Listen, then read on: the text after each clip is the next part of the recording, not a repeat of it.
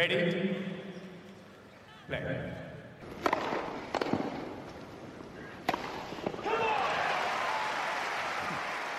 Merhabalar, Farklı Kaydet'in Tenis Podcast'i Inside Out'un 40. bölümüne hoş geldiniz. Ben Gökalp. Ben Anıl, merhaba. Evet bugün soluk soluğa inanılmaz bir finalden çıktık ve sizinle beraberiz. 14 Temmuz e, tarihe geçsin. 4 saat 55 dakikalık bir Wimbledon finali sonrası podcast kaydediyoruz. Bizden de 4 saatlik bir performans beklemeyin. Bakalım e, vallahi yorumlayabildiğimiz kadar bu efsane Federer Djokovic finalini yorumlayacağız.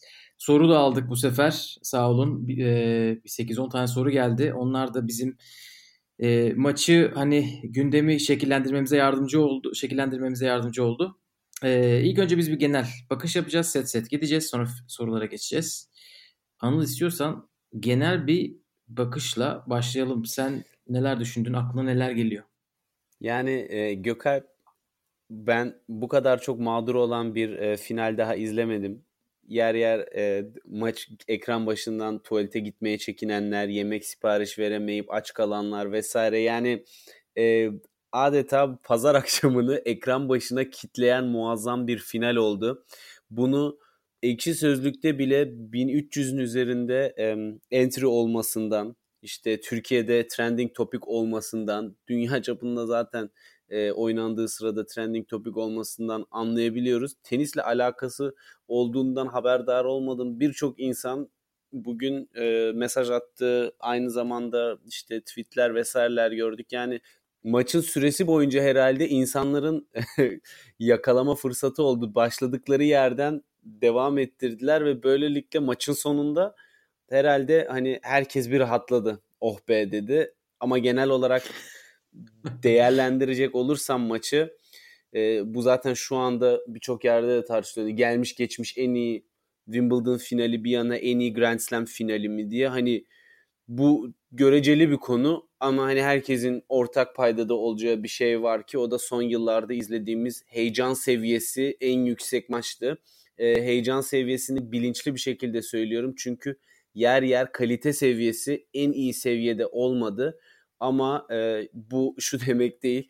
Nefesimiz kesilmedi, kalbimiz sıkışmadı. Hani bunların hepsi oldu ve e, en sonunda ben samimi bir şekilde söyleyeyim üzüldüm. Federer adına üzüldüm. Çünkü ben e, bu tur bu şampiyonluğun ona çok yakışacağını düşünüyordum. Fakat net bir şekilde şunu da söyleyeyim ne kadar Federer'e yakışırsa yakışsın bu maçın hak edeni de Djokovic'ti. Ee, bunu zaten detaylarda tekrardan belirteceğiz ama hani hak etti derken yani nüanslardan bahsediyoruz gerçekten çok çok e, gidip gelen bir maçtı ve hani e, en büyük comeback'i Djokovic yaptı git koptuğu noktadan dolayısıyla e, ekstra bir e, saygıyı hak ediyor bu noktada Djokovic. Hani her setinin ayrı bir hikayesi var. Her setin ayrı bir psikolojisi var. Ve iki oyuncunun da her sette ayrı bir stratejisi oldu. Bu anlamda e, şunu söylemek istiyorum genel değerlendirmeni e, genel değerlendirmemi bitirirken. Big Three dediğimiz Nadal, Federer, Djokovic diğerlerine üstünlük kurmasının bir sebebi de artık tenisi tenisi sadece tenis olarak değil tenis ve satranç e, kombinasyon olarak hibrit bir spor haline getirmeleri. Çünkü onların oyun kurgusu ve oyunu e, planlama ve oynama şeklindeki ustalık başka hiçbir oyuncuda yok. Yani vuruş kalitesi vesaire bunların hepsi bir yana. Adamlar e, çok çok başka bir e, mental kapasitede oynuyorlar bu sporu. Bu da heyecan seviyesini çok yüksek bir noktaya getiriyor ve iki tarafında maça her an geri dönebilecekmiş hissiyatını bize vermesine sebebiyet oluyor. Ben pazar günümün neredeyse tamamını bu maça ayırdığım için çok mutluyum ama aynı zamanda da çok yorgunum. Aynen bizde de yani bütün aile tabii ben televizyonun önünden insan geçirmediğim için herkesin hayatını etkileyen Sniper'la duruyor oldu. geçeni vururum. Öyle böyle değil. Millet geçince ben öbür taraftan geçiş yapıyorum televizyon açıp kaybetmemek için. Yani bir yerde bacağım ve belim o kadar kasıldı ki e, hani insan şeyi merak ediyor. Gerçekten bu oyuncular hani 3 saatken bile bunu soruyordum. 3 saat sonra nasıl bu seviyede oynuyorlar? Ki maç 4 saat 55 dakika sürdü. Ya da 58 mi 57 mi öyle bir şey. E, Valla her yeriniz hala ağrıyor ama gerçekten inanılmaz bir heyecandı. E, yani böyle maçın genel rakamlara, sayılara bakacak olursanız genel değerlendirme derken hani istatistik sayfasını açarsanız maçın e, herhalde maçı izlemeyen insanların %99'u maçı Federer kazanmış diyecektir. Çünkü bütün her yerde önde. ileride total kazanılmış sayıda e, 218 Federer, 204 Djokovic. Çok çok ilginç bir maç oldu. Yani biz böyle bir final ben izlediğimi hatırlamıyorum. Bu kadar hani istatistiklerin sonuca karşı bir şeyde bu yani örnek teşkil ee, ettiği. Gökalp ee, istatistikler zaten set geçerken çok ya bir şey lafını bölüyorum kusura bakma ama istatistiklerden bahsettiğin için ya burada bir tane istatistik yok bu genel istatistiklerin içerisinde olan o da kritik sayılar. Kritik sayıların istatistiğine baktığın zaman Djokovic'in bariz üstünlüğü olacaktır ve e, fark da oradan geldi bence. Evet ya zaten maçı herhalde böyle özetlemek ya bu, bu maçı çok kısa özetlemek tabii maça hak vermeyecektir ama bence de maçı özetlememiz gerekirse çok kısa bir şekilde burada e, yani o kritik sayılar Djokovic tarafından çok güzel oynandı. Federer'in yaptığı bazı hatalar var. E, ve orada o tiebreaklerde o 3 tane tiebreak'te Djokovic maçı aldı. Aradaki iki seti de birisini 6-1 birisini de 6-4 kaybetti. Federer. E, ya açıkçası Anıl bir de set sete geçmeden önce beklentilerle hani bulduklarımızı bir karşılaştıralım istiyorum. Olur. Çünkü ben Federer tarafında biraz şaşkın durumdayım. Ben maçın e, 4 set Djokovic yani 4 sette Djokovic kazanır diye düşünüyordum. Maç içerisinde de Federer'in bu kadar hani 2-1 geriye düştükten sonra bu kadar hani e, düşmemesi mental olarak ve oyun olarak yani basit hata Federer çok az yaptı yani tiebreakler dışında. Evet. Beşinci sette maç sayısı kaçırdıktan sonra ben direkt servis kırdırmasını bile bekliyordum. Evet. Oradan sonra da kırdırmadı. Federer beni bir mental anlamda çok şaşırttı. Hani tiebreakler bir yana ben gerçekten tiebreaklere getirmiş olması beni çok şaşırtıyor. Nadal maçını kazanmış bir Federer'den bahsediyoruz yarı finalde. Ee, onu bir söyleyeyim dedim. Sen sende böyle düşünceler var mı? Sen nasıl bekliyordun maça gelir maça girerken ben, e, beklenti nasıl sonuç hakkında? Zaten e, maçtan önce Djokovic'in kazanacağını düşünüyordum. Hani gönül gözü her zaman Federer dese de. E, fakat maçın ilk iki setini izlediğimde hatta yani ilk se evet ilk iki seti izlediğimde esasında Federer e, biraz daha yani Djokovic'in %80'i kadar belki de konsantre olsaydı e, maçı 3-0 bitirebilirdi. Çünkü e, yani maçtan önceki beklentimle maçın başlangıcındaki e, ilk iki seti başlangıç olarak addediyorum kusuruma bakmazsan e, ki beklentim arasında çok ciddi bir e, yön değişikliği oldu. Çünkü Federer'in servisine e, break vermiyor, break fırsatı vermiyor, break puanı alamıyor Djokovic ve her servis oyununda Federer tarafından ciddi tehdit ediliyor. Dolayısıyla Federer ne zaman koparacak diye e, her sette aslında çok fırsat oluştu. Fakat değerlendiremedi Federer. Ve değerlendirememesi de e, beni biraz üzdü açıkçası. Çünkü biz Federer'i yakaladığı fırsatları aslında iyi değerlendiren ve büyük sayıları kazanma istatistiği en yüksek oyunculardan biri olarak tanıdığımız için hani bu bunların da istatistikleri tutuluyor biliyorsun. İşte geriye düştüğünde break puanındaki 40-40'daki 30-40'daki kazandığı sayıların filan istatistiklerinde Federer hep çok iyi servis atar ve hep tutunur yani oyunlara ve break de yapar. Ve burada tam tersi oldu. Yani Federer'in güçlü tarafları ki buna tiebreak oyunu da dahil Djokovic de güçlü oldu. Djokovic'in güçlü olduğu noktalar da biraz da Federer de güçlü oldu. Yani normalde iyi bir returner olarak bilinen Djokovic return konusunda çok zayıf kaldı Federer'e göre. Ama kritik sayıları oynamada çok üstündü. Tiebreaklerde üstünlüğüyle bilinen ve tiebreakleri çok seven Federer tiebreakte bütün tiebreakleri kaybetti. Djokovic hepsini kazandı falan böyle yani maçın garipliği de biraz buradan geliyor. Yani oyuncuların güçleri ve zaafları biraz yer değiştirdi maç içerisinde devamlı ve bu hani ne izliyoruz bize çevirdi kafayı. Ben e, bir tek o Federer'in hani mental iyi puan, büyük puanları iyi oynama kabiliyeti var diyorsun ya. Hı hı. Onu herhalde eski Djokovic maçlarını izleyenler de hatırlayacaktır. Djokovic'e karşı o hep bir geri plana düşüyordu. Çünkü Djokovic hmm. bu alanda mental alanda gerçekten inanılmaz bir seviyede. Evet. Eskiden beri öyleydi. Zaten sorulardan birisi de bu hani bu maç baş, bu maçı başkası çevirir miydi gibi bir soru var. Orada da konuşuruz. Onun için ben biraz hani Federer'in zaten mental alanda çok çabuk düşmesini bekliyordum. Bizi şaşırttı. Ee, zaten Djokovic de şey demiş. Basın toplantısında şu anda tweetler düşüyor. Hı hı. 2011 Amerika açık maçlarına çok benzetmiş bugünkü maçı. Orada da iki maç sayısı çevirip maçı kazanmıştı. O, şundan dolayı benzetmiş. E, Federer'in servisini orada da maçın önemli bir kısmı boyunca okuyamamıştım. Ve orada sadece maça tutulmaya çalıştım. Hani maçın evet. kontrolü elimde değildi. Sonuna kadar sabrederek o maçı kazandım. Gerçekten galiba orada 5-3-40-15'ten geri geliyordu son sette.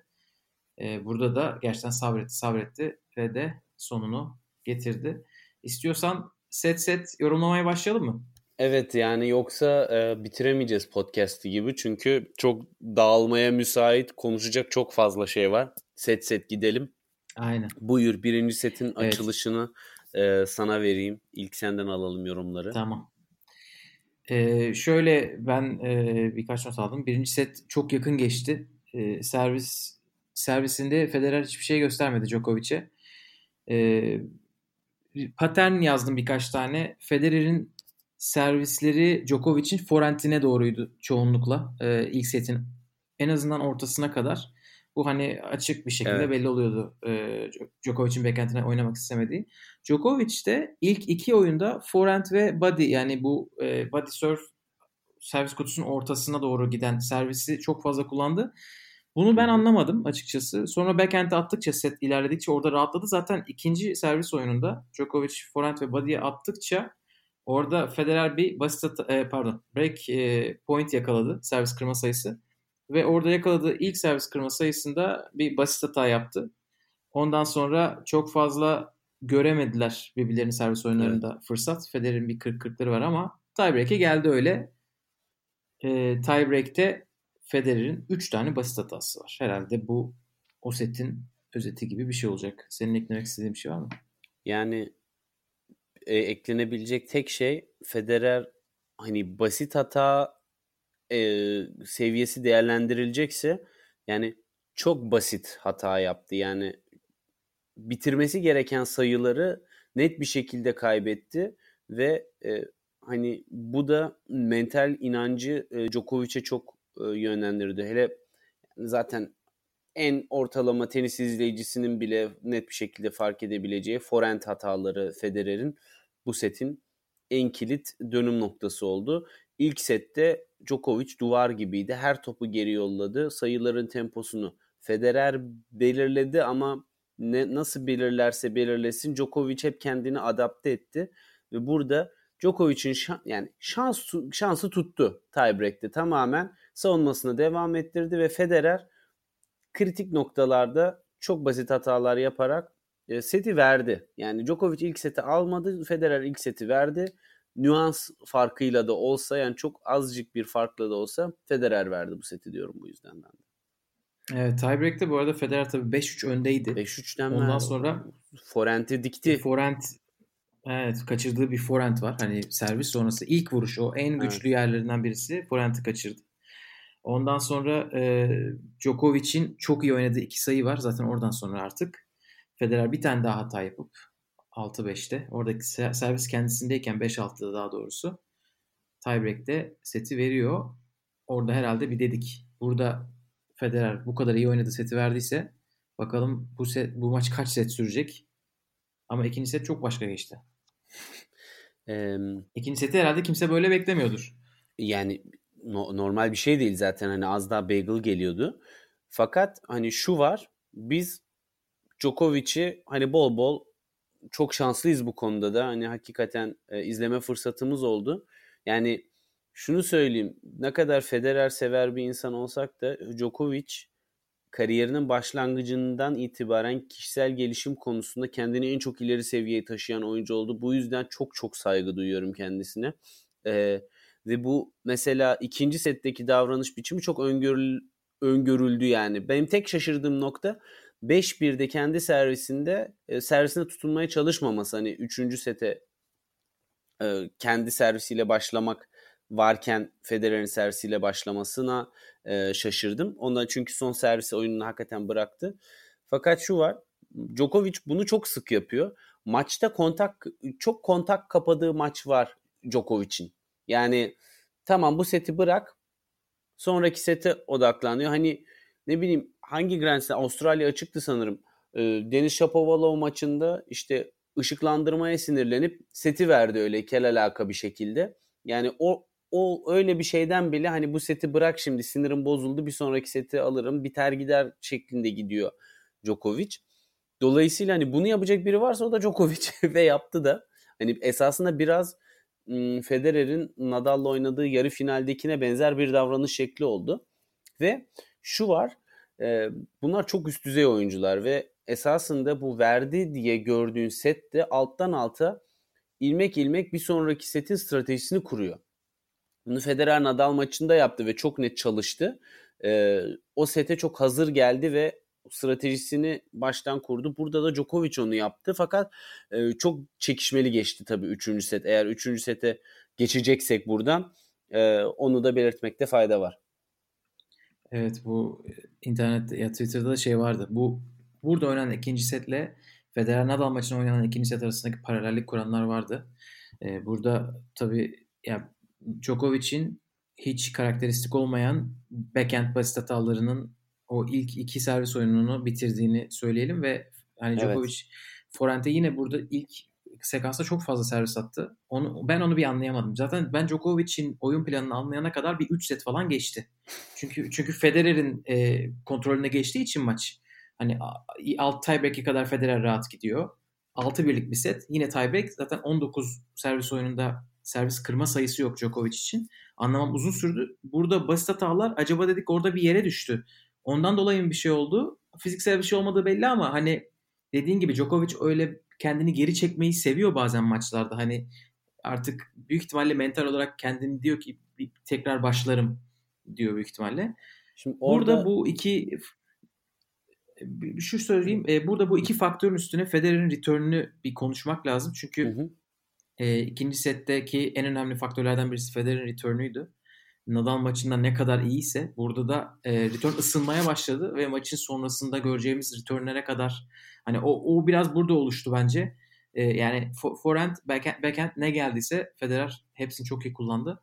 Gerçi orada Djokovic'in biraz da seti senin dediğin gibi e, bırakmasının da etkisi olabilir. Sonra 6-1 bitti zaten.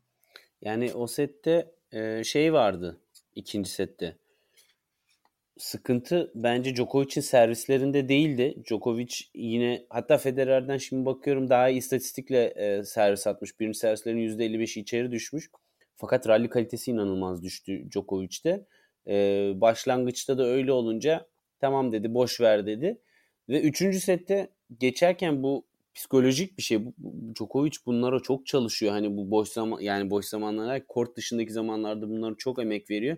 Gitti içeri kıyafetlerini falan değiştirdi yanlış görmediysem. Ki hani yeni taze başlıyorum sete gibisin. Hani psikolojik olarak kendini bir sayfayı kapadım bir sayfayı açıyorum algısı oluşması için.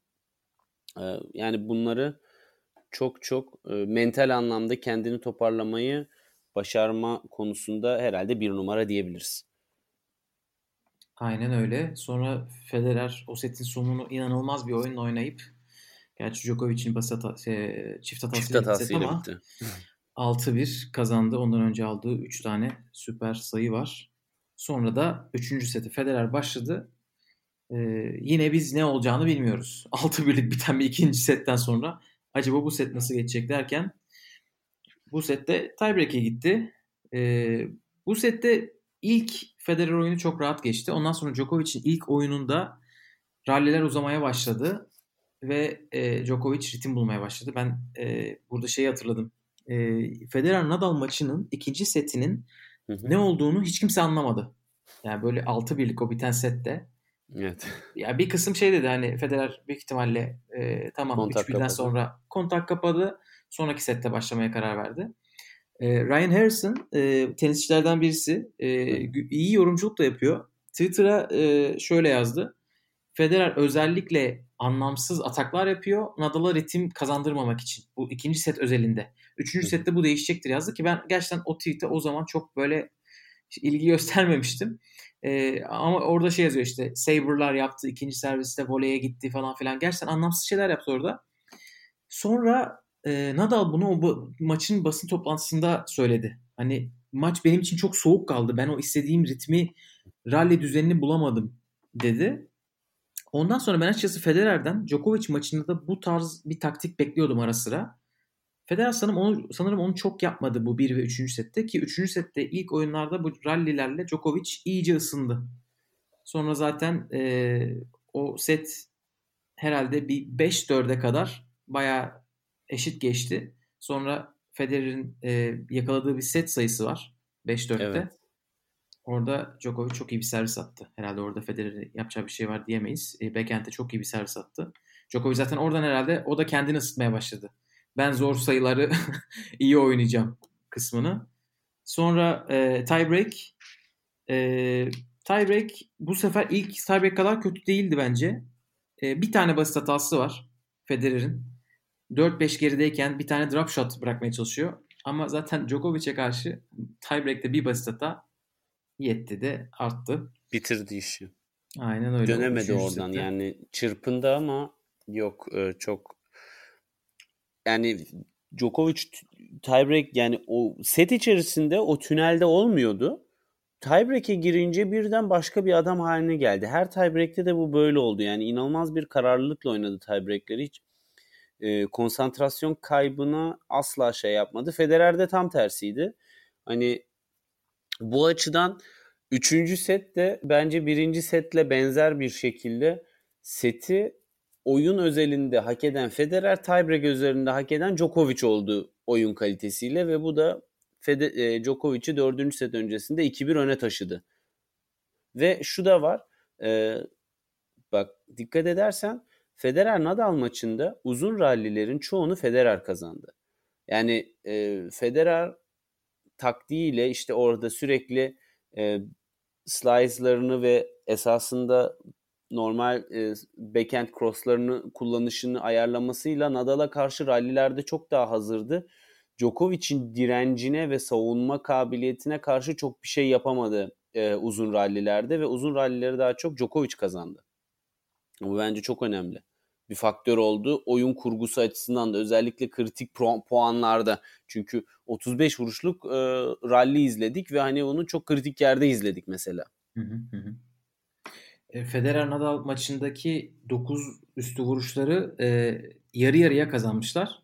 Ki bu bizim hiç alışık olmadığımız bir şey. Onun için bize Federer tarafından çok yüksek geliyor. Çünkü evet. bu maçlarda bu bu tarz rallilerde Federer'in kazanma oranı %20-25 falan olurdu. 50 inanılmaz bir sayı Nadal'a karşı. E, Djokovic'e karşı bana fena gelmedi açıkçası. E, çünkü Djokovic'e karşı da hep zaten uzun rallileri kaybediyor. Ben bu sayıyı merak ediyorum acaba ne çıkacak? O 9 üstü sayılar ama dediğin gibi hep böyle breakpoint getirecek ya da breakpoint olan sayılardı bir de o 25-30'luk ralliler. Djokovic orada zaten hata yapmadı hatalarını Djokovic böyle tek sete toplamış gibi. Böyle bir ikinci sete topladı. Bir de evet. dördüncü sete topladı. Orada halletti işini. İstatistiklerini ee, dibe çaktı ama maçı kazandı. aynen öyle. Doğru yerde iyi oynayarak evet. bitirdi. Sonra dördüncü sete geçelim. Dördüncü sette e... Dördüncü set inanılmaz rahat geçti. Yani 6-4 e, çok aldatıcı bir e, skor gibi görünüyor ama orada esasında Federer 5. set öncesi Djokovic'e psikolojik e, bir avantaj verdi. O da şu 5-2 iken bitirebilecekken maçı e, servis kırdırdı ve o oyuna kadar hiç servis kırma puanı dahi elde edememiş olan Djokovic'e karşı servisini kırdırdı. Ve bence bu da Djokovic'in ben Federer'in servisini kırabilirim inancını e, arttırdı yani e, bir sonraki set için. Çünkü eğer öyle bir şey olmasa hani diyebilirsin ki ya 5-2 çok e, rolantide oynuyordu hani kaza kurşunu oldu gibi ama bu Djokovic'e ya ben demek ki biraz zorlasam 5. sette de bir servis kırıp maçı koparabilir mi inandırdı. Nitekim de e, sonra onun etkileri de oldu ama bence 4. setteki en kritik 5. E, sete yönelik maçın şampiyonluğa etki eden noktası Federer'in o servisi kırdırmasıydı. Yoksa Federer sete çok hızlı başladı. Çok güzel stratejisi başından itibaren çalıştı. Erken bir servis kırmayla da seti koparmıştı esasında psikolojik olarak ve o avantajla seti de bitirdi. Djokovic'in önünde. Zaten istatistiklere e, bakınca da esasında Federer'in burada e, return kalitesinin biraz düşmüş olmasına rağmen ki e, şöyle söyleyeyim esasında birinci servislerin %80'inden puan almış Djokovic ama ikinci servisleri hiç çalışmadı. Bu da Federer'in servis kırmasına e, yönelik çok ciddi bir avantaj oldu ve hani %100'le servis kırdı Federer. Bu sette kritik puanları aldı ve öyle de e, seti çok rahat kopardı. Evet yani burada Djokovic'in Federer'in forentine ve backendine ayrı ayrı oynadığı servis oyunları var. Federer bu ikisini de kırdı. Hani return'ün ne kadar iyi olduğunu öyle anlayın. Yani sırf forente attığı bir oyun var, sırf backhand attığı oyunlar var. İkisinde de kırabiliyor. Hani e, çünkü bizim eskiden alıştığımız Federer'in bir kanadının tamamen çalışmamasıydı. Backhand'in olmadığı günler çoğunlukta. Forent'in olmadığı günlerde Federer'e çok maç kaybetti. Çok final kaybettirdi. Evet. Sonra dediğin gibi bence orada momentumu geri alması için anlam adında çok önemliydi o Djokovic'in servis kırdığı oyun. Birincisi inanç. Yani dediğin evet. gibi 19. servis oyunu olmuş. Djokovic servis kırma sayısı görmemiş. Sıfırda sıfır yazıyor istatistik kağıdında. Bu inanılmaz bir şey. E, ikincisi de 5. set başlayacak. gibi dünyanın en iyi return yapan adamı için yani evet. hani bunu da bir tekrardan bir ekleyelim. Yani dünyanın en iyi return yapan adamı dördüncü set final konsantrasyonu üst düzey ve daha servis kırma şeyi yok puanı yok. Yani, evet. yani gelmiş geçmiş en iyi returncü deniyor Djokovic için. E, ve bu adam o zamana kadar yapamamıştı. Burada yaptı. Nasıl oldu bu? E, Federer'in çift hatasıyla başlıyor oyun. Ondan sonra süper bir Djokovic return'ü. Djokovic backhand paralel derken zaten backhand paralel bence olayın e, yani Djokovic için herhalde eskiden eski maçlarda da böyleydi. E, kilit noktalarından birisi bu iki eşleşmede Federer hep backhand'in etrafından dolaşıp e, inside out ya da inside in forehand vurmaya çalışıyor. Yani dış çaprazı ya da içeriye. Forehand'i açık bırakmaya çalışıyor Djokovic de. Sonra zaten backhand paraleli mükemmel. Aynen öyle bir sayıda. Sonra bu arada o 35 vuruşluk rally'yi e, Federer kazanmış. İlk Kazandı servis mı? kırma sayısını çevirmiş. Ondan sonra bir rally daha orada Yan, yan, şey, yanlış kaybediyor. hafızamda kalmış kusura bakma. Yo bir tane bir iki tane de kaybetti öyle önemli sayı. O belki senin hatırladığın son settendir. En azından dördüncü settekini kazanmış. Sonra 6-4 ile 5. sete geçiş yaptık. Evet. Burada herhalde Sinir harbi başladı. Federer'e inancı olan çok var mıdır bilmiyorum. Bir sürü istatistik dolaşmaya başlamıştı Twitter'da. 2-1'den geri gelip Federer'in aldığı Grand Slam finali yok. Zaten bu çok zor bir şey. Herhangi bir insanın da yok ama herhangi bir insanın yok değil de. Yani çok az oluyor. Ee, sonra maç sonu gördüm. Son 6-5 setlik Grand Slam finalinde 4. seti alan maçı kaybetmiş. E, en son bunu yapan e, Del Potro'ymuş. 2009 Amerika açık finalinde. E, yani Federer zaten çok zor bir iş bekliyordu. Karşısında bir de Djokovic var. Sonra bir de Djokovic ilk servis kıran oldu. 4-2 öne geçiverdi. Yani bu o... istatistikleri bozmaya büyük adaydı. Ee, ama olmadı. Ve bu noktada hakikaten yani set neden Djokovic'e gitti. Çünkü Djokovic inanılmaz bir kararlılık ve inanılmaz bir e, konsantrasyon seviyesiyle sonuna kadar işi götürdü e, ve sabırla bekledi, sabırla bekledi. Ben setin başlangıcında açıkçası Federer'de, Federer'de biraz acelecilik gördüm puanları bitirme konusunda ve ondan dolayı da zaten bence e, ilk break Djokovic'ten geldi. Fakat Sonra o Federer'in o rebreak olayı yani esasında Djokovic'ten alışık olduğumuz rebreak kalitesi Federer'den geldi bu sefer. Yine güçlerin yer değiştirmesi gibi yorumlayabiliriz. Ee, ve orada ondan sonra şuna ben esasında ikna oldum. Tamam Federer artık tekrardan Djokovic'in servisini okuyup bundan sonra tekrar e, bir sonraki break yine Federer'den gelecek dedim. E, ve maçı da koparır diye düşündüm açıkçası. Ama e, esasında tahminim tuttu da sonra bir rebreak'te Djokovic'ten geldi. Yani bu seti çok uzun uzadıya e, konuşmak gerekebilir. E, sen nasıl düşünüyorsun yani setin başlangıcı açısından 12 13 12 bittiği için bu seti de Evet. bir kaça bölüp Tek konuşmak gerekiyor aslında. bence. Aynen Yani- bir ilk ilk 6-6'ya kadar kısmı istiyorsan bir konuşalım dediğin Evet. doğru. Ondan sonra 12-12 sonra da tiebreak yaparız. Yani 6-6'ya kadar olan kısımda Federer'in bir e, dördüncü oyun var. E, oraya kadar Djokovic ilk iki oyunu çok rahat alıyor servis oyunu. Sonra Federer Evet. dördüncü oyunda 15-40 geriye düşüyor. Ve sonra orada iki tane ikinci serviste ikisinde de ikinci servis ve ikisi de body serve'e gidiyor Djokovic'e karşı. İki, iki sayıyı da alıyor. Bir tanesi tamamen Djokovic'in hatası. Yani Djokovic orada çok rahat bir return kaçırıyor. Ondan sonra ilk servislerle Federer o oyunu alıyor. Sonra e, kırdırdığı oyunda ilk servis bulamıyor. Yani sebeplerden birisi bu. İkincisi tabii ki yani Djokovic e, çok iyi oynuyor oyunu. Zaten en iyi return oyuncularından birisi demiştik. E, orada kaçırıyor ve geri dönüşü hani bu, bu da sorularda var.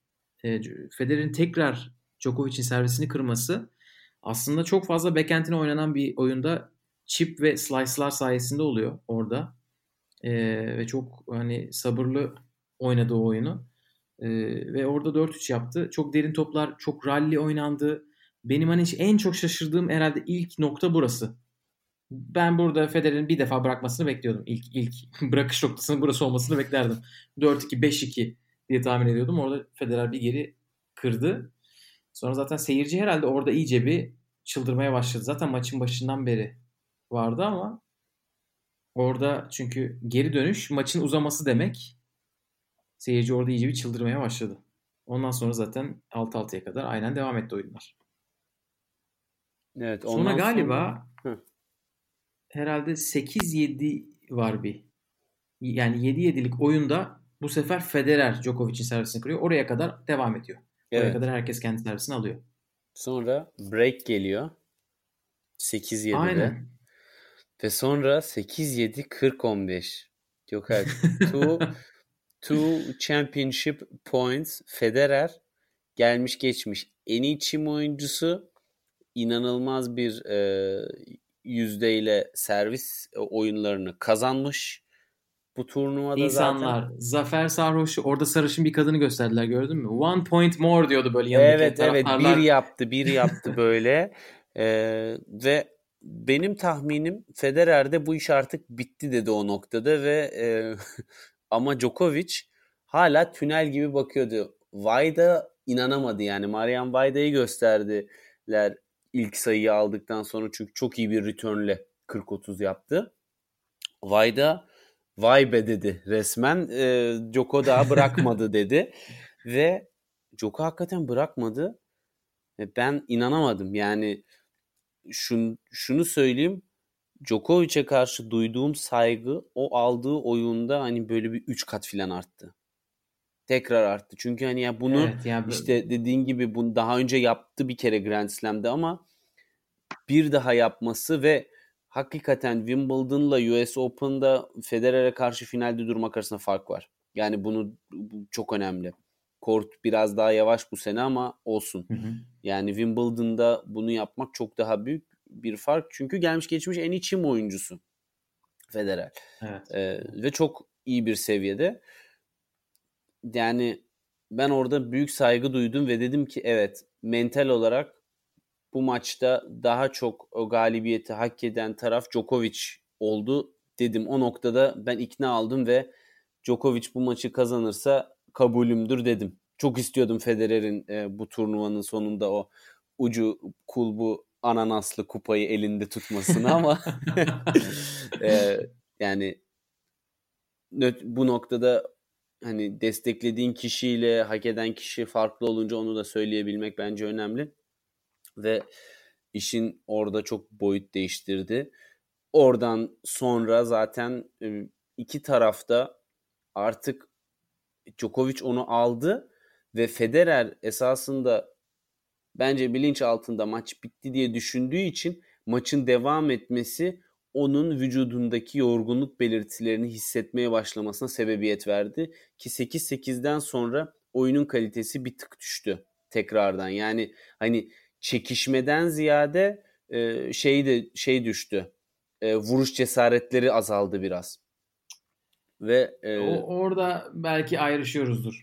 ya şöyle tabii ki çok fantastik Djokovic'in falan uçtuğu puanlar oldu e, orada ama ha, aynen. E, yani şu var. Fa- sayı fantastik aldı. Ama rally içerisindeki riskli vuruşların sayısı çok azaldı iki tarafta da. Hani e, daha ziyade karşı taraf da yorgun hata yapar mı diye karşılıklı birbirlerini çok kolladılar. Bu normal de yani hani 4 saat 20 dakika geçmişti sanırım bu süre zarfında. E, fakat genel olarak zaten maçın sonunda tekrar konuşuruz.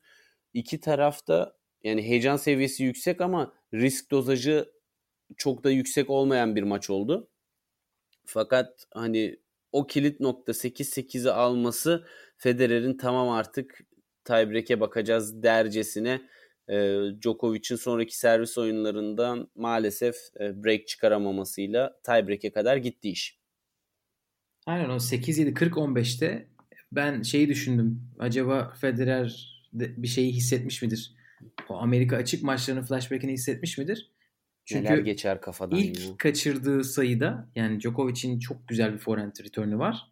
Bu Amerika açıkta yaptığının neredeyse aynısı. Etki olarak aynısı yani. Yer belki aynı değildir ama çapraz forehand vuruyor. Çok cesur. Maç sayısında yapılmayacak bir şey. Ondan sonra inanılmaz bir passing shot vuruyor. Hani o for, yani approach shot Federer'in en iyi approach shot'u değil tabii ki ama Federer biraz oraya şey diye çıktı fileye. Hadi sen hata yap da gidelim diye çıktı biraz bence. Djokovic hata yapar mı orada? Onun üstüne bir tane daha saldırdı breakpoint. Sonra bir de chip return vurdu e, Djokovic forehand'ine gelen servise. Yani dört tane muazzam sayı. Bunu ya bu adamdan başka yapabilecek biri varsa o oynasaymış finalde zaten. Yani yoktu büyük ihtimalle. Yani 8-8'e getirmesi herhalde Federer'in ilk iki sayıda belki biraz kendini kısmasından ibaret. Ama Federer hiçbirinde basit hata yapmadı. Orada Djokovic'in zaten şampiyon karakteri gözüküyor. Yani zaten Djokovic 5. sette büyük ihtimalle dedi evet benim kısmıma geldik. Ve orada da bir defa daha gösterdi. Burası benim ikinci defa Federer evet burada maçı bıraktı dediğim ve yanıldığım yer oldu. Ben maçın 10'a 8 bitmesini bekliyordum o moral bozukluğuyla. Ama servis oyunlarını rahat almaya devam ettiler. Evet. Yani... Belki, belki tiebreak'ten önce bir 11-11 oyunu var. Bir de onu söyleyelim. 11-11 oyununda Federer'in yakaladığı bir break point var. Evet. Ve yani. e, orada da galiba e, Djokovic rally'e çevirip sayıyı o şekilde alıyor. E, ondan sonra zaten tiebreak. Alman spiker zaten o noktada şey demişti. yani bu sefer bunun mini maç puanı demiyorum bu break point için. Çünkü artık böyle bir şey inancım kalmadı dedi. Yani bu maçın biteceğine dair bir inancım yok. Aynen. Çünkü önceki break şanslarında onu sık sık söyledi. Hani bunu alırsa maçı alacak falan filan gibisinden. Orada Ama maç olmuş 11-11. Yani aynen öyle. Ve kimse kıramayınca Gökay... bu sene ilk defa yürürlüğe giren 12-12'de tiebreak kuralını gözlerimizle görmüş olduk. Ben süper tiebreak isterdim. Champions tiebreak isterdim. 7 puan yerine 10 puan isterdim ama e, şey yani kural böyle. Yapacak bir şey yok. Evet Twitter'da şu anda biraz dolaşıyor o. Süper tiebreak olsaydı Bak, en azından. şey yapmadım yani e, görmedim. Aynen aynen. Bir o bir de e, bilmiyorum o duygusal bir tepki mi insanlardan. E, bu tiebreak'e ne gerek vardı? Zaten 40 yılda bir olan bir olay. 12-12'ye kadar gelmesi. Ki bu sene teklerde olmadı. İlk Hı. defa oldu bu maçta. Çiftlerde de sadece bir maçta oldu. Yani çok nadir olan bir şey. Onu da yapmayın. Ama e, olasılığı beğenenler de var. Yani 12-12'ye gelme olasılığı yüzde sıfır nokta küsurlarda maç evet. bazında düşünüldüğünde. Hani dolayısıyla çok çok çok istisnai bir durum için bir kural getirilmiş oldu. Hani onun bununla uğraşa, uğraşacağına shot clock'ı hakemin sadece görebildiği gizli bir şey olarak değil hepimizin görebildiği bir şey olarak yapın. yani Wimbledon illa cins olacağım diye e, kararlı bir şekilde devam ediyor. Ne yapalım? Grand Slam'lerin Aynen. anası saygı duymaktan e, başka bir yol Neyse, yok. Biz de ilkini görmüş olduk. Bütün ülkece, dünyaca herkes izledi gibi geliyor bana bugün. evet bana da öyle geldi. Ee, ya Gökay tie- tiebreak'e geç- konuşalım mı? Veya Ee, ekleyeceğim bir şey yoksa onu da konuşalım. Evet. Sonra sorulara geçeriz. Çünkü yani onu da bir konuşalım. Şöyle yani tiebreak'te yine bence esasında Federer tiebreak'i alabilirdi. Fakat Djokovic ilk iki tiebreak'i alarak çok büyük psikolojik üstünlük kurdu. Ve orada başta hızlı bir şekilde o özgüvenle girip koştu ve e, arkasına bakmadı gibi bir şey oldu.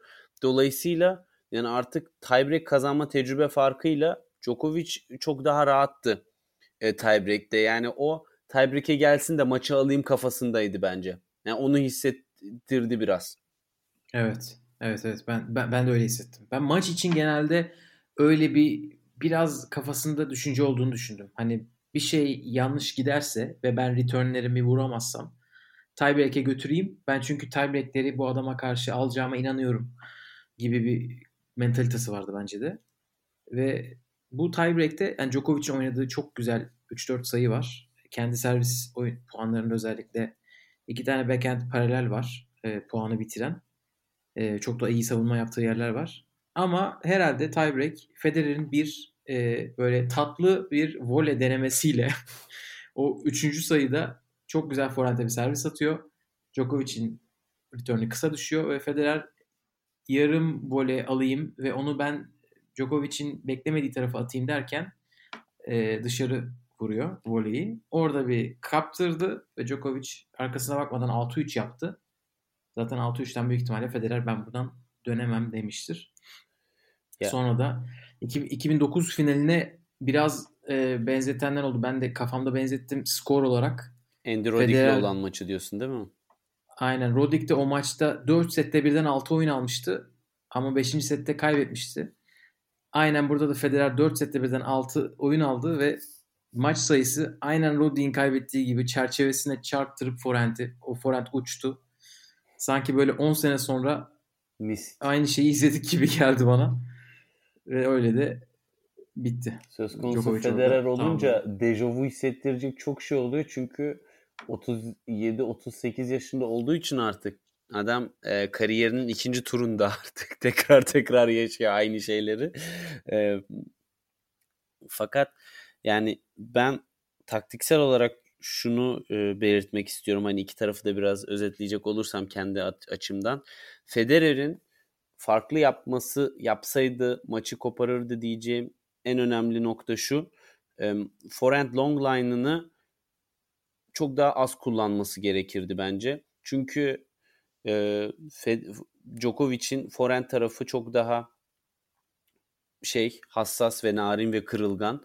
Fakat e, Federer forehand long line oynadığı zaman hep backhand'ine geliyor ve Fede, e, Djokovic güçlü back, güçlü vuruşlara karşı backhand'iyle o gücü çok iyi kullanıp öldürücü bir silah haline getirme konusunda çok iyi. Bu yüzden Federer'in esasında backhand tarafında çok doğru yaptığı bir şey vardı. O da kritik sayılarda slice'ını çok iyi backhand tarafına kullandı. Yani backhand slice'ını topu yavaşlatarak Djokovic'in backhand'iyle kuvvetli bir şekilde kendisini baskı altına sokmasının önüne geçmeye çalıştı. Ama maç genelinde baktığımızda daha çok koşan puan bazında ve toplamda e, hep Federer oldu. E, bu da e, bence esasında tersi olması gereken bir istatistikken Djokovic'in bu anlamda Federer'i e, yorma yönünde bir taktiği olduğunu da bana düşündürttü. Çünkü uzun rallilerde mücadeleyi elden bırakmasa da çok e, güzel açılarla kortu hep açmayı başardı Djokovic ve onun da taktiği bir nevi oydu bence. Evet, evet, evet. evet. Nadal'ın uygulayamadım ben dediği Evet. taktiği Djokovic bence çok güzel uyguladı. Ve ikincisi de maçta hiç çalışmadı ama Nishikori'den e, örnek alıp gö- gösterdi. Hani çok az çalıştı.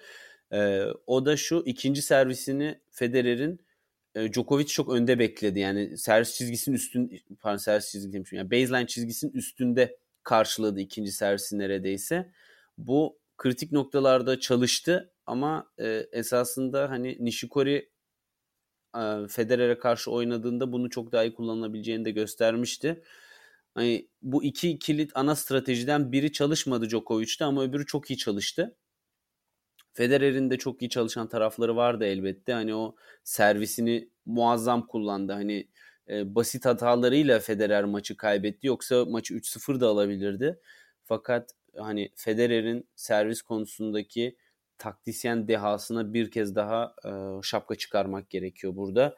Ve azmine de e, çok çok büyük saygı duymak gerekiyor. Bu yaşta hala kovalıyor buraları. Hani şaka gibi bir şey yani gerçek dışı bir şey yaşıyoruz esasında. Ama şunu da söylemem lazım. Yeni nesil diyebiliriz düşünce mentalitesi olarak Djokovic'te çünkü işte vegan besleniyor, yoga yapıyor vesaire. Fiziken o kadar iyi durumda ki belki hani Djokovic kariyerine çok hızlı başlamadı ama e, gelişim noktasında 360 derece bütün eksiklerini tamamlama yolunda hepsinden çok daha aşama kaydetti ve şu andaki fiziki durumuna bakılırsa e, Federer'in 37-38 yaş Grand Slam finali rekorlarını da zorlayacak en büyük isim gibi e, şu anda Djokovic görünüyor bence. Evet zaten 37 yaşındaki insanlara umarım ilham olmuşumdur dedi Federer. Ondan sonra Djokovic evet bana şu anda ilham oldun ben o zaman da oynamak istiyorum dedi. Federer orada gülümseyemedi bile. Evet oynayacaksın benim rekorumu da geçeceksin herhalde. Allah'ın cezası. Bu arada Peter Crouch yazmış hemen ben 37 yaşındayım. 37 yaşındayım mı yazmış? Ben ben şu anda ilham bana ilham oldun gibi bir şey yazmış. O, o konuşmadan o küfür hemen e, yankı buldu. İstiyorsan sorulara geçelim mi yavaştan? Orada zaten evet, sor, birkaç tane daha alan geçelim. var. Tamam. Orada zaten evet. bizim de seninle tartıştığımız gündem maddeleri orada da yakalanmış Twitter takipçileri arasından. O yüzden oraya geçelim. Aynen. Öncelikle sorular için teşekkür ederiz. Ee, çok kısa bir zaman verdik biz ama güzel soru geldi. Bu bile finalin Murat ne kadar Mat- e, şey yoğun izlendiğini ve takip edildiğini gösteriyor bence. Evet evet. Hiç tahmin etmediğim insanlar takip ediyordu. Bir mutlu oldum. Murat Mat demiş ki benim bir sorum olacak. Federer neden böyle? Onu öyle sevin. Yapacak bir şey yok. Adamın bir tarzı var. Saygı duymak lazım değil mi? Aynen zaten bu şakayla karışık bir soru olmuş. Üzüntüye de karışık olabilir. Sonra Enes Kurnaz demiş ki bu maçı o durumdan çevirebilecek faal ya da faal olmayan bir oyuncu geliyor mu aklınıza Djokovic dışında? Geliyorsa kim ve neden? Gelmiyorsa da nedenini gördük zaten az önce demiş. Ya ben bu soruyu okudum çok düşündüm. Senin var mı aklına gelen birisi? Yani ben bilemiyorum. Çünkü Djokovic'i mental kabiliyeti olarak şu an çok özel ve ayrı bir yere koyuyorum bütün tenisçiler arasında. Hani o gücü hani bunu daha önce yapmış tek isim de Djokovic olduğu için hani benim aklıma başkası gelmiyor Gökhan. E, benim aklıma da gelmiyor. Yani herhalde herkes Nadal'ı düşünmüştür böyle bir kıyaslamada ilk başta. Ama ben yani bu, bu çok ilginç bir, çok spesifik bir yetenek. Ee, hani mental anlamda Djokovic'in ne kadar ileride olduğunu biliyoruz ve bence Djokovic bunu yaptıkça daha da yapası gelen ve karşındakini karşısındakini o kadar ürkütebilen bir isim. Yani Federer zaten o ilk sayıyı kaçırdığında haydi bismillah demiştir bir. Çünkü bunu yaptı önceden yani iki defa maç verdi Djokovic'e. Maç sayısı ilerideyken, maç sayısı varken elinde.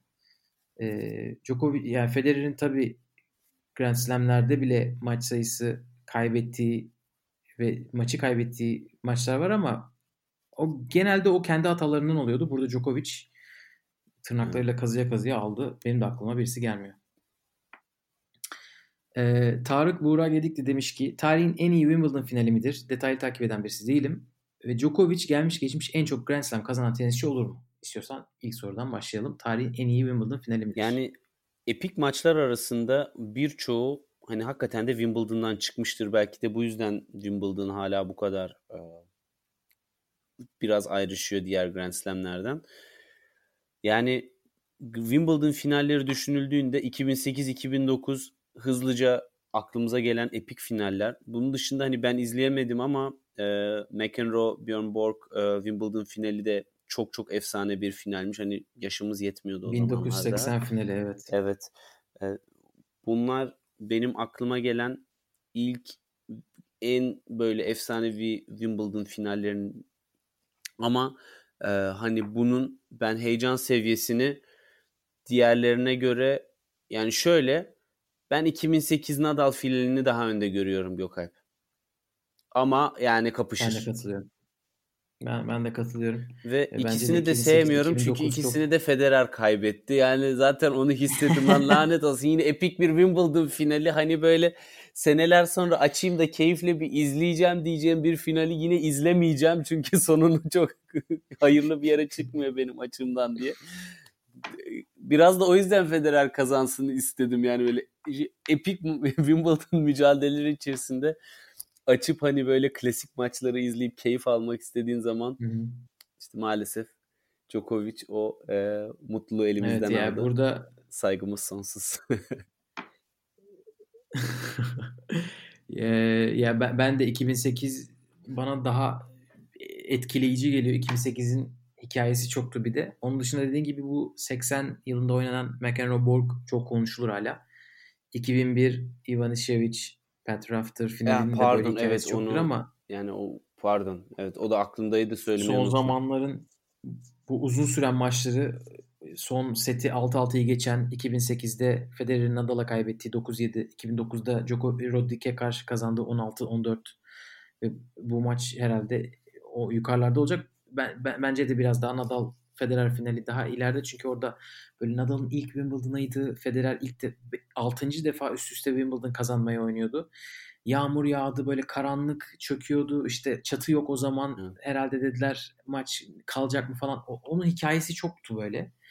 Bu sefer evet. e, 15 mi? 15 Grand Slam'i ve 20 Grand Slam'i olan iki şampiyonu izledik. Bunun da tadı ayrı ama o zaman belki daha böyle çok büyük sürpriz olmuştu. 2-0'dan geri gelmişti Federer. E, o, o, o, o ayrıydı herhalde. Ama çok yakınlar bence de. E, ikinci soruya ne diyorsun? Djokovic gelmiş geçmiş en çok Grand Slam kazanan tenisçi olur mu? Öyle görünüyor. Net bir şekilde yani ya, ben şu anda evet. bunu altına imzamı atarım. Çünkü e, Nadal aralarında tabii ki çok bir yaş farkı yok. Bir yaş farkı var aralarında ama Nadal'ın Grand Slam dominasyonu toprakta ve Federer aradan çıkınca esasında sert kort ve çimde Djokovic'in dominasyon kurma alanı çok daha geniş yani. Dolayısıyla o Nadal'ın daha erken tenisi bırakma olasılığı çünkü daha fiziğine yüklenerek oynuyor. Fiziki durumunda sakatlıklarla mücadele ediyor vesaire derken hani geçecekse Federer'i ilk aşamada Djokovic geçecektir kesinlikle. Ee, ve hani demin de dedik 40'ına kadar oynar bu adam bu fiziğiyle ve şu anda yeni nesil e, Grand Slam'deki o mental konsantrasyon seviyesini hala oturtamadığı için Dominic Thiem haricinde onu bir ayrı tutmak lazım. Bir de o da var tabii. Toprakta Nadal'ın rakibi var. hani yavaş yavaş geçmeye başlayan e, set almaya başardı. İki setlerde şey best of three'lerde yendi. Dolayısıyla Djokovic e, olur diyorum. Evet bana da olur gibi geliyor. Zaten bu tahmini yapmak için çok güzel bir gün. Hemen böyle birisi Grand Slam kazandıktan sonra biz camia olarak gaza gelebiliriz. Ama Djokovic için gaza gelmek kolay. Çünkü adam 4 Grand Slam'in 3'ünde de iddialı. Sayı olarak o ileride. Ya Federer kazansaydı da bu arada e, kaç 5 fark mı olacaktı? 6 fark mı olacaktı? Altı Yine öyle geçecek değil mi? Aynen 7 kazanması gerekecekti Djokovic'in. Şimdi 5 kazansa yetiyor. 5. Fena az değil. Çok da değil. Ne kadar ufak bir sayı işte. 5 Grand Slam daha ya. E yapar. Nedir Avustralya ki? açık iki tane. Oradan yaz bir tane daha Wimbledon. evet. Ee, sonraki soruya geçiyorum. Boran Kılıç arkadaşım demiş ki Sayın Taşkisen sana da yöneltiyorum tabii ki soruyu. Federer neden bu kadar çok slice kullandı? Enerjisini koruyabilmek için mi? Ee, ben burada kesinlikle şuna inanıyorum. Zaten yorumlar içerisinde de söylemiştim bilinçli bir şekilde slice'ını e, kullandı ki Djokovic'in en güçlü silahı backhand long line'ından çok fazla güç üretemesin. Çünkü bir slice e, vuruştan güç çıkarmak e, sert gelen bir backhand'e karşı güç üretmekten çok daha zordur. Bu tamamen taktiksel olarak e, yaptığı bir hareketti ve bence Federer'i oyunların genelinde üstün kalmasının sebebi de buydu. Yani çok doğru bir taktikti. Evet yani bu bu çok bence de efektif bir taktikti. Bugün Federer'in kullandığı sanırım yarısından fazlası chip ya da slice'tı. Federer'in vurduğu backhandlerin. Yani bunu çok basit bir şekilde şöyle söyleyebiliriz. Djokovic backhand kanadına da forehand kanadına da yükseğe gelen topları çok seviyor. Ve o yükseğe gelen topları öldürebiliyor. Yani Federer'in yapamadığı bir şey bu. Nadal'ın ve Djokovic'in yapmayı e, genelde sevdiği, Nadal'ın backhand kanalında çok daha az sevdiği bir şey ama Djokovic iki tarafta da çok iyi yapıyor bunu. E, Djokovic'e ne zaman ne kadar çok top spin e, bir vuruş vurursanız forehand ve backhand Djokovic'in ritmi o kadar yükseliyor. Onun için onu e, alçak toplarla ritmini bozmanız gerekiyor. Yani Djokovic'e karşı en iyi oyun planı bu. Onun için Federer'de e, slice ve chip returnlerle bunu yaptı ki Federer, e, Federer diye bir isim yaptı. Djokovic'in e, ritmini bozabilsin. Hani o, orada çok Djokovic saldıramasın. Çünkü Djokovic o zaman e, ya bunu eskiden de çok yapıyordu Federer Djokovic'e karşı. Forehand kanadına yapıyordu ama Djokovic artık Federer'in slice'larını forehand kanadında çok iyi karşılıyor ki onun sayesinde bugün çok sayı kazandı aslında. Ama backhandlerden hala yükseltmek zorunda kalıyor Djokovic Tabii. o alçak slice'ları. Yükselttikten sonra da Federer eskiden winner'ı vururdu. Şimdi rally'yi, rally üstünlüğünü ele geçiriyor. Birkaç sayı vuruş sonra sayıyı tamamlıyor. Ee, slice stratejisi tamamen bundan ve bunun sayesinde kırdığı en az iki tane servis oyunu var zaten. Onun için buna işledi evet. diyebiliriz. Belki daha çok backhand tarafına gidebilirdi forehand'den çok. Evet. Mustafa Metin Sevim demiş ki çok soru sormuş. İzlediğiniz en iyi kaçıncı final? Zaten bir 2008 yani, finalini söyledik. Ha, buldum. Ee, Wimbledon dışında sayılıyor mu sordu mu bilmiyorum ama benim aklıma bir de 2012 Avustralya finali geliyor Nadal Djokovic çılgın maçı. Herhalde bu üçünün arasına başka sokar mıyım bilmiyorum. Düşüneyim ben de. Bu biraz yani genelse zor bir soru. Wimbledon'sa konuştuk. Genel olarak izlediğiniz en iyi Genelde kaçıncı tabii... maç demiş bir de ya. Bunu biz nasıl bilelim arkadaşım? kaçıncı maç? Ee, 7 demek istiyorum ben.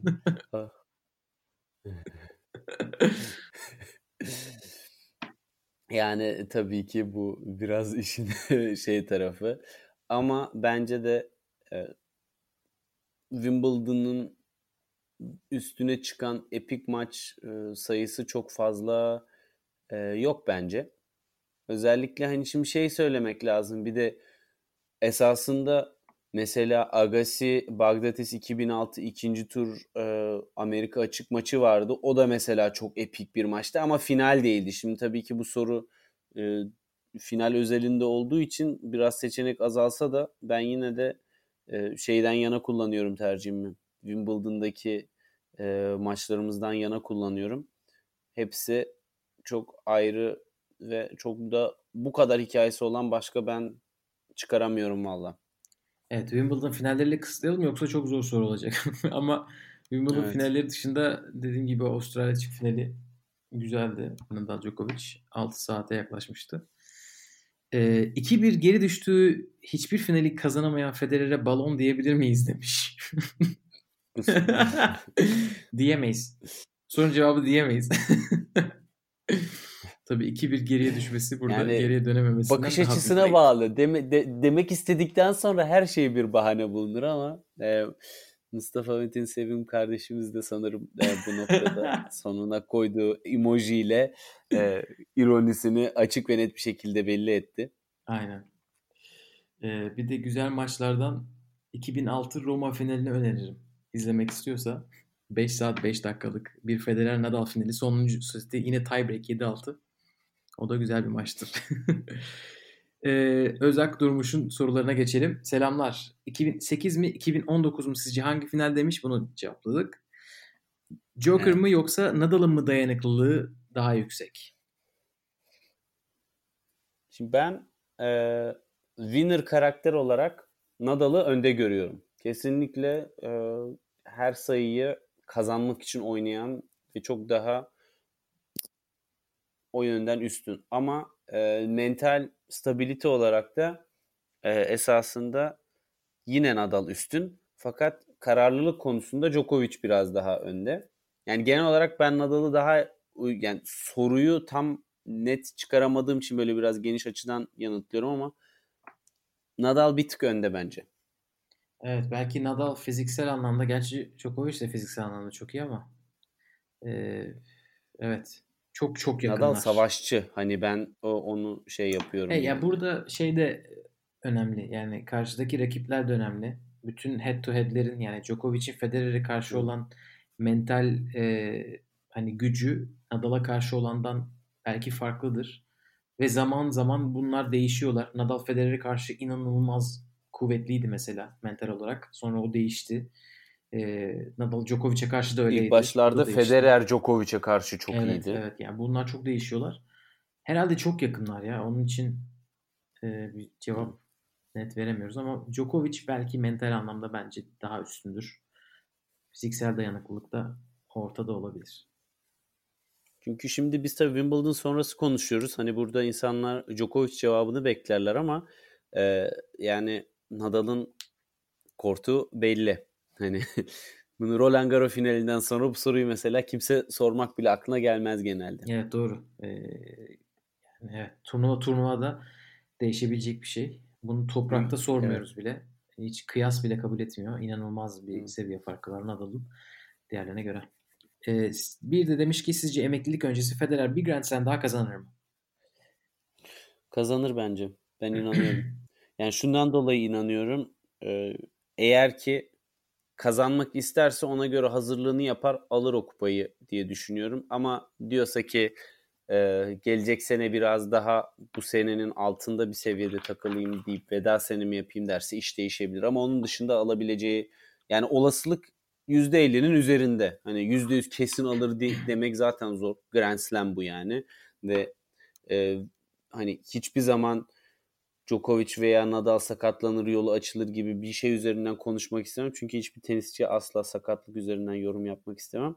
Fakat herkesin eşit şartlarda mücadele ettiği bir ortamda da %50'nin üzerinde şansı var diyorum.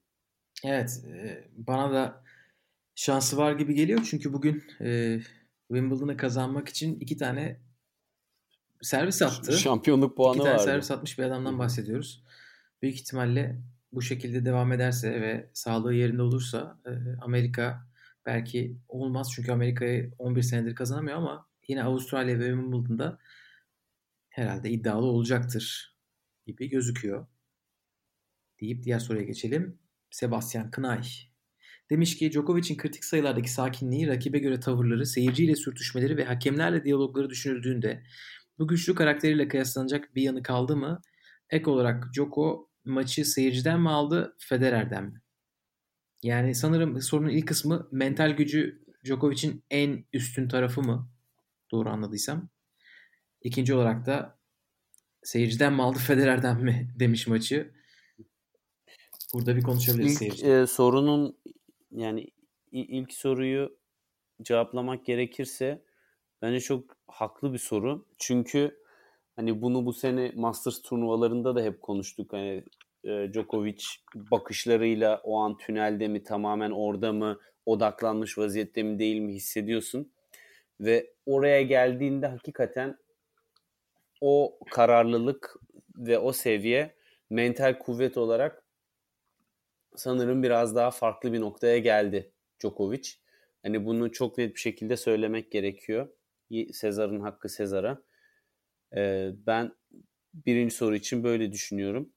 İkinci soruda ise e, çok katılmıyorum çünkü e, şu var orada Djokovic kendisini kesinlikle yalnız, yalnız hissetmedi. Çok fazla Djokovic seyircisi de vardı fakat Federer seyircilisinin sesleri çok daha fazla çıktı ve e, hani ben açıkçası orada bir de e, Kumpir e, Bey'in de sormuş olduğu e, soruyla ikisini bir potada eritmek gerekirse orada hani şu vardı ben de bir Federer izleyicisi olarak esasında seyircinin o fanatizminden rahatsız oldum. Fakat burada şunu söylemek gerekiyor.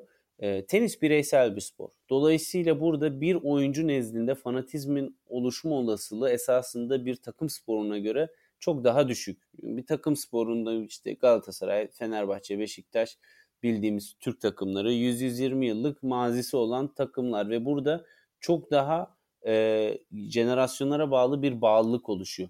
Oyuncu anlamında bakınca da Federer bu turda en uzun süre mücadele eden oyuncu olduğu için çok daha fazla e, onu sevenlerin bağlılığı zamanla artıyor. Belki ileride Djokovic için de bu denli bir bağ olabilir. Hani tabii ki şu anda e, ki seviyede bunu söylemek güç ama e, Federer seyircileri tarafından çok sevildiği için biraz abartı bir körü körüne bağlılık ve fanatizm de olabiliyor. Ve bu nokta Nadal'da da çok fazla var.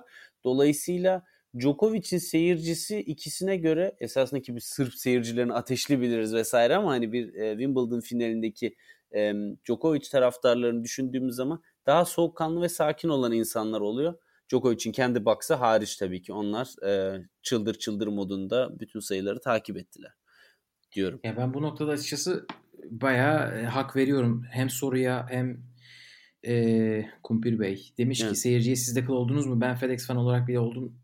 Ben de yani e, kıl oldum demeyeyim. Sadece Djokovic ekstra ekstra ekstra efor sarf etmesi gerekti. E, bir tane yer vardı evet. sadece. Hatırlamaya çalışıyorum şu anda. E, Djokovic'in çift hatası mı alkışlandı? Beşinci sette böyle çok kritik bir yerde. E, evet, evet. Yani böyle hiç olmaması gereken bir şey yaptı Wimbledon seyircisi. Ki böyle hani bunu siz e, davranış işte huy, örf ve adet diye düşünüyor olabilirsiniz. Ama Wimbledon'a gittiğinizde verilen kitapçıkta bile işte lütfen e, nedir o işte e, görgü kurallarına uyunuz. Mesela çift hataları alkışlamayın gibi bir şey bile yazıyor. Hani Wimbledon o kadar e, hani kurala ve saygıya bağlı bir yer. Ben bu kadar açıkçası Amerika açık seyircisinin olduğu gibi o 2015 finalinde Federer yanlılığı beklemiyordum. Hani şey Federer'i desteklemek bir yana bazen e, bir iki noktada e, galiba Djokovic hakemi yanına gidip neden tekrar oynuyoruz sayıyı diye sorarken orada bir yuhlandı. Gereksizdi bence. Zaten orada Djokovic'te değildi avantaj. E, ama Djokovic'in bu maçlarda yani kariyerin başından beri neredeyse sürekli böyle bir ortamla ortamda oynaması gerekiyor. Benim Djokovic Federer maçlarında gördüğüm tek maç Djokovic'in seyirci üstünlüğünün olduğu geçen sene oynanan Cincinnati finali 2018'deki. Onun dışında hiç hiç görmedim. Federer'in aşırı aşırı böyle ağır bastığı yerler var. Ee, ama Djokovic buna alışık. Hatta bundan da biraz e, yani bunu kendisine biraz enerjiye dönüştürmeyi artık öğrendi seneler içerisinde ve bugün de başardı. Sonraki soruya geçelim istersen. Evet yani geçelim. Var mı ekleyeceğim bir şey? Yok yok tamam, tamam yani tekrara girecek. Tamam. Ee, Emine demiş ki Federer en kritik sayılarda niye agresif olmadı? Top dolandıracak son rakip Nole sabaha kadar oynar. Üf ya 5 saat izledik Fed alsaydı demiş. En kritik sayılarda niye agresif olmadı? Haklı katılıyorum ben biraz. Ee, şey daha fazla rally tercih etti Federer. Yani winner denemesi yani winner yapması gereken noktalarda bence yapmadı. Hani bunu şeyde de yapmadı bu arada. Nadal'da da yapmadı. Ee, kapalı köşeye oynadı. Yani oyuncunun olduğu yere çok fazla top attı. Boş kortu kullanmayı e, opsiyonlarının birçoğunda tercih etmedi. Rally'e soktu işi. Ben de açıkçası biraz daha winner'la e, gitmesini tercih ederdim Federer'in. Soru bence son derece haklı Emine'nin. Evet e, yani burada diyecek bir şey yok. Bence zaten o biraz hani ne deniyor istifam böyle bu soru cevabı zaten Federer verebilseydi e, orada bir iki tane vuruş tercihi yaptığı yanlış. Bu arada hani kritik sayılarda agresif vurduğu yerler de oldu ki 2 ve 4. seti öyle kazandı. 5. sette e, servisi tekrar geri kırması yine onun sayesinde oldu ama en en en kritik sayılarda gerçekten olamadı. E, ve o da belki hem e, Djokovic'in daha agresif olması da orada belki olabilir ama kendisinin de herhalde orada bir akılda bir bulanıklık oluyor. Djokovic'e karşı tiebreak oynarken. Zaten bunu bir sonraki soruda da konuşuruz. Rosie Report demiş ki Federer'in 3 tiebreak'i de kaybetmesi neden olabilir sizce? Bence yapacağı istatistiksel çalışmalarla bu cevabı bize o verebilir. Gerçekten çok güzel istatistik çalışmalarını bizimle paylaşıyor. Ben hani bunu zaten her setin özelinde tek tek konuştuk esasında ama hani genel olarak sebebi ilk iki set, ilk iki tiebreak'te çok yersiz basit sayıları hediye etmesi Son sette de artık Djokovic'in ilk iki tiebreaking galibiyetiyle kazandığı özgüvenle e, oraya çok daha mental olarak önde çıkması.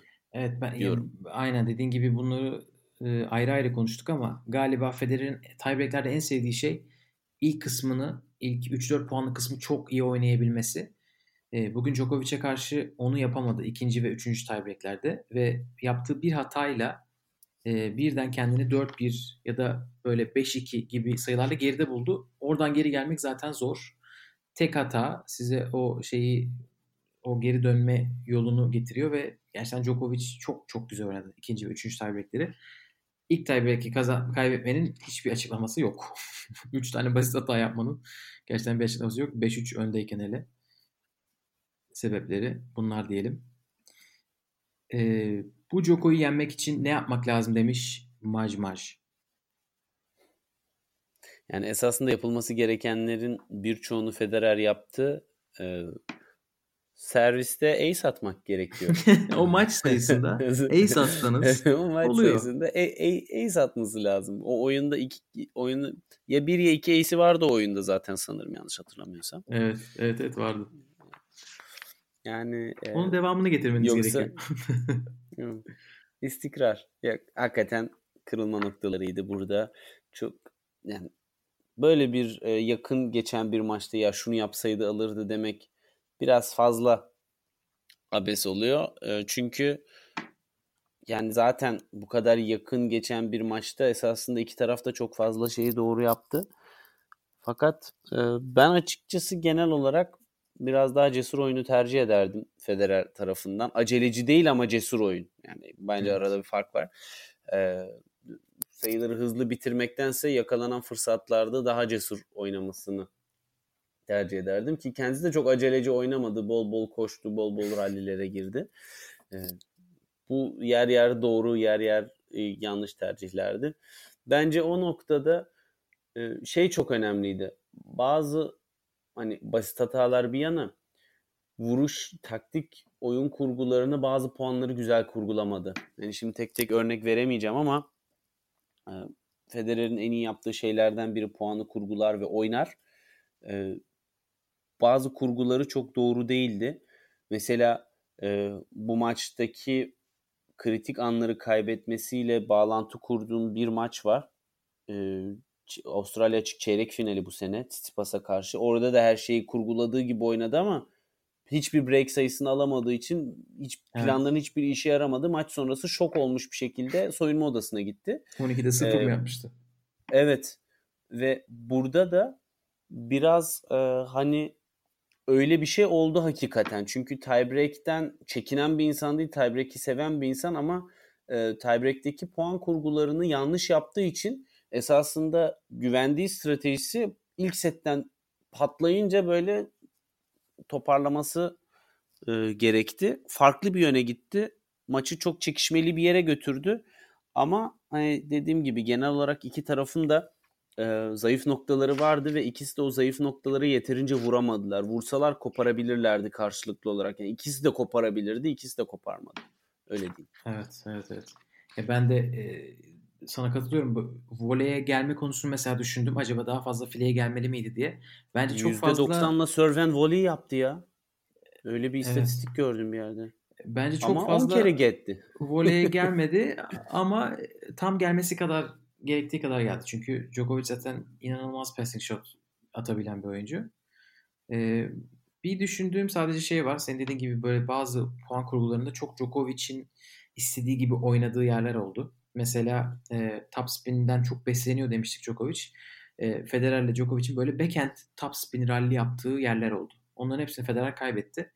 Orada bir an önce çipe, e, paralel çipe geçmesi gerekiyordu slice'a. E, herhalde bir ama bunlar çok çok yani 5, 6, 7 sayıdan fazla değildir herhalde. E, ama yani bence yapılabilecek neredeyse her şeyi yaptı. O neredeyse kısmı da maçı belirledi. Aynen öyle.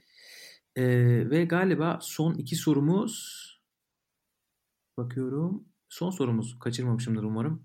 Rabia demiş ki sizce akıllara hep şu gelir mi? Federer iki kupa sayısı kaçırdı. Neden kaçırdı? Farklı bir vuruş denese kupayı kaldıran o olabilir miydi? Federer'in kazanmasını çok istemiştim bir Nadal fanı olarak demiş. Evet zaten Olur bence e, tribündeki e, yoğun desteğin aşırı olmasının bir sebebi de bence Nadal fanlarının da Djokovic'tense Federer'i tercih etmesi e, bence.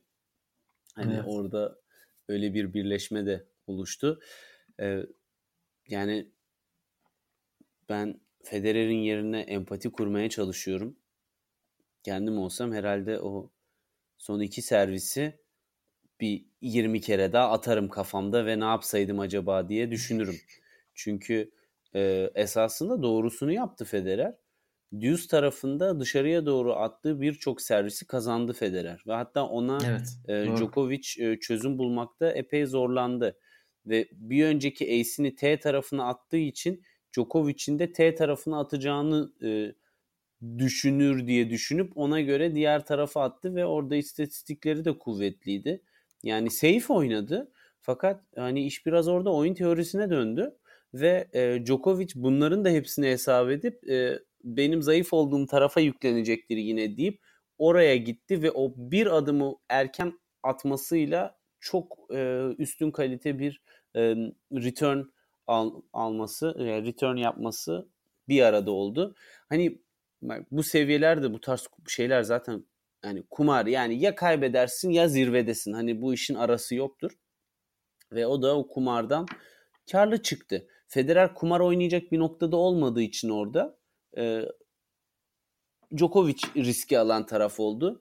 Ve risk alınca da ne yaptığını e, gördük. Yani esasında keşke daha fazla risk alsalardı da böyle fantastik şeyleri daha fazla görseydik ama e, yani nedenine gelecek olursak bence Djokovic'in yani Djokovic dışında zaten başka biri bunu yapamazdı dediğim dediğimiz için şimdiye kadar karşısında Djokovic olduğu için kaçırdı deyip bu, evet. bu, bu soruyu da aslında özetleyebiliriz. Aynen. Aynen. Yani bence de akıllara o sorduğu bütün sorular sürekli gelecek. Çünkü ben son zamanlarda yani belki yorgunluktan hatırlamıyorumdur ama bir Grand Slam finalinde maç sayısı kaçıran hatırlamıyorum. Yani e, ya bir böyle yani çok yakın geçenler oldu. Break'ten geri gelenler oluyor. oldu. Breakpoint'te şampiyonluk sayısı e, var. Şimdi tam birebir veremeyeceğim ama onu hatırlıyorum kısmen. Fakat kendi servisinde ben de hatırlamıyorum. E ben Breakpoint'teki şampiyonluk sayısını bile hatırlamıyorum ki o bile çok büyük bir iş. Hani Grand Slam finalinde bu iki tane sayı kaçırmak ki şu anda Federer'in o 2010-11 Amerika açık yarı finalleri için bile bu soru soruluyor. O onları yapsaydı acaba Nadal'la Amerika açıkta oynayabilirler miydi? Çünkü o, o da onu durdurmuştu. Bu sefer tabii çok daha büyük bir şey durdu. E, Wimbledon kupasını kaçırdı. Bence o soru bayağı sorulacaktır diye düşünüyorum. E, sorularımızın arasında bir de e, Pembe Moya podcastimizin podcastlerinden Deniz Kalıpçıoğlu'ndan bir tweet gelmiş. Siz klas bir şekilde Wimbledon yorumlarken biz de Fırat Selçuk'la bu spora gönül verdik işte diye. E, bu senenin videosu diye bir video paylaşılmış. Tour de France'da bisikletçiler geçiyorlar ve mooning yapan bir sayıda taraftar 2-3 tane aç indirmişler pantolonlarını geçen bisikletçilere. ne yapalım arkadaşım sizin sporunuzda böyle. Bizimki de çilek krema yeniyor. Prenses var, prens var. Sizde şaplaklar atıldı. Oo. Farklı sporların insanlarıyız. ya Buradan onlara da bir selam çakalım. Yani Pembe Moya Podcast'ini de buradan e, tavsiye edelim. Gerçekten bu da seveninin çok sevdiği bir spor türü bisiklet. Hani Formula 1 gibi o da biraz daha kondisyon gerektiriyor. Aynı tenis gibi e, uzun sürebiliyor ve sevmek gerekiyor takip edebilmek için. Onlara da selam Onlar olsun burada. Ya. Onlar bir ay gidiyorlar. Biz iki haftada bitiyoruz. Biz yorulduk. Evet. Ve e, evet galiba her şeyi konuştuk maça dair. Bir de ayıp olmasın diye istiyorsan çok kısaca bir Halep övelim mi? Ondan sonra da kapatalım. Yani zaten e, şöyle söyleyeyim sana fi- finale sonradan e, bakabildim.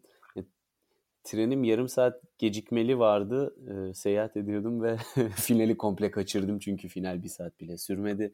E, burada gerçekten Simona Halep'i acayip takdir ediyorum. Hani turnuvanın başında hayatta kim şampiyonu desen 5 isim saysan 5'inden biri de Halep olmazdı. E, bu tamamen Wimbledon'daki geçmiş performansına dayalı. Yoksa Simona Halep'in şimdiden zaten efsanevi kadın tenisçiler arasında olduğunu e, biliyorum. Ve hani şunu söylemek lazım. Simona Halep kadar Serena'nın basit hataları da maçı kısa tuttu. Ve dolayısıyla da hani süre olarak bize de çok konuşacak malzeme de vermediler açıkçası. İşin özeti Halep çok çalışmış dersine. Serena'ya karşı bugüne kadar istatistiklerde 9'a 1 miydi yanlış hatırlamıyorsam. Ee, geride olmasına rağmen hani yenile yenile yenmeyi öğrenmiş diyelim. Fakat Serena'nın da kondisyonunu ben e, tempo olarak iyi seviyede görmedim. Hani çok güce dayalı oynadı ve Halep ona karşı çok iyi cevap verdi. Bundan dolayı da çok hızlı bitti final ama sonuçta finale çıkmış bir Serena Williams'tan bahsediyoruz. Hani bahsettiğim seviyeler çok üst düzey olduğu için böyle diyoruz ama hani Serena'nın kötü bir tenisçi olduğunu ima etmiyorum tabii ki burada. Evet Halep inanılmaz bir maç oynadı. Bir Grand Slam finalinde yapılan en az basit hatayı yapmış 3 ile. E, Bundan önceki rekor e, Kvitova'nın 2014 finalinde yaptığı 4 basit hataymış. Bu zaten maçı biraz özetliyor. E, dediğin gibi çok geride bir head to head'i vardı Serena'ya karşı. 9'a 1'lik bir yenilgi serisi vardı. Doğru hatırlıyormuşum. Ama şaşırdım. kazandı mı da Genelde şaşırırım kazandı böyle mı da- tam kazanıyor. E, o ilk aldığı maçı da 6-0 6-2 kazanmıştı. E, o, o turnuvada sonra Serena'yı kaybetti gerçi o sene sonu finalleriydi. Burada da 6-2 6-2 ile e, çok çok güzel bir maç oynadı. Serena da zaten ona hakkını verdi e, konuşmasında sonraki. E, dediğin gibi yani yetişemedi Serena bir sürü topa. Serena e, Halep geri çevirmemesi gereken bir sürü topu geri çevirdi. Sayılar bitti dedik. Bitmemiş. E, o tür bir maçtı. Ve hiç beklenmeyen bir şekilde şu anda kendisinin bir Fransa açık beklenmeyen tarafı o değil ama bir de Wimbledon kupası var. Onu onu da tebrik ediyoruz. Yani Seren, e, Serena diyecektim. Simona'nın e, ailevi olarak da annesinin en büyük dileğiymiş sanırım bu hmm, Wimbledon finalini alması. Dolayısıyla Roland Garros'un bir tık üstüne çıktı sanırım bu kuponun anlam ve önemi Evet. onda. Aynen olabilir valla olabilir. Deyip istiyorsan bugünkü podcastimizi burada kapatalım. Evet yani e, diğer konulara çok fazla giremedik önceki Grand Slam sonu podcastlerimize nazaran ama hani öyle bir final izledik ki bütün süreyi sonuna kadar hak etti. Hani diğer konularla ilgili e, konuşmamızı bekleyenler hayal kırıklığına uğramasın, kusurumuza bakmasınlar lütfen bizi bu dakikaya kadar dinledilerse ya. Herkese keyifli bir ikinci tenis yarısı diliyoruz. Artık US Open'a doğru aşama aşama ilerleyeceğiz. Hamburg'dan ben yine olay mahallinden bildireceğim. ATP 500 e, turnuvasını o aşamın o arada tabii ki diğer turnuvaları da beraber takip edip yine bir sonraki podcast'te görüşmek dileğiyle diyorum ben. Aynen öyle. Bir sonraki podcastimizde görüşmek üzere. Hoşçakalın. İyi geceler veya güle güle.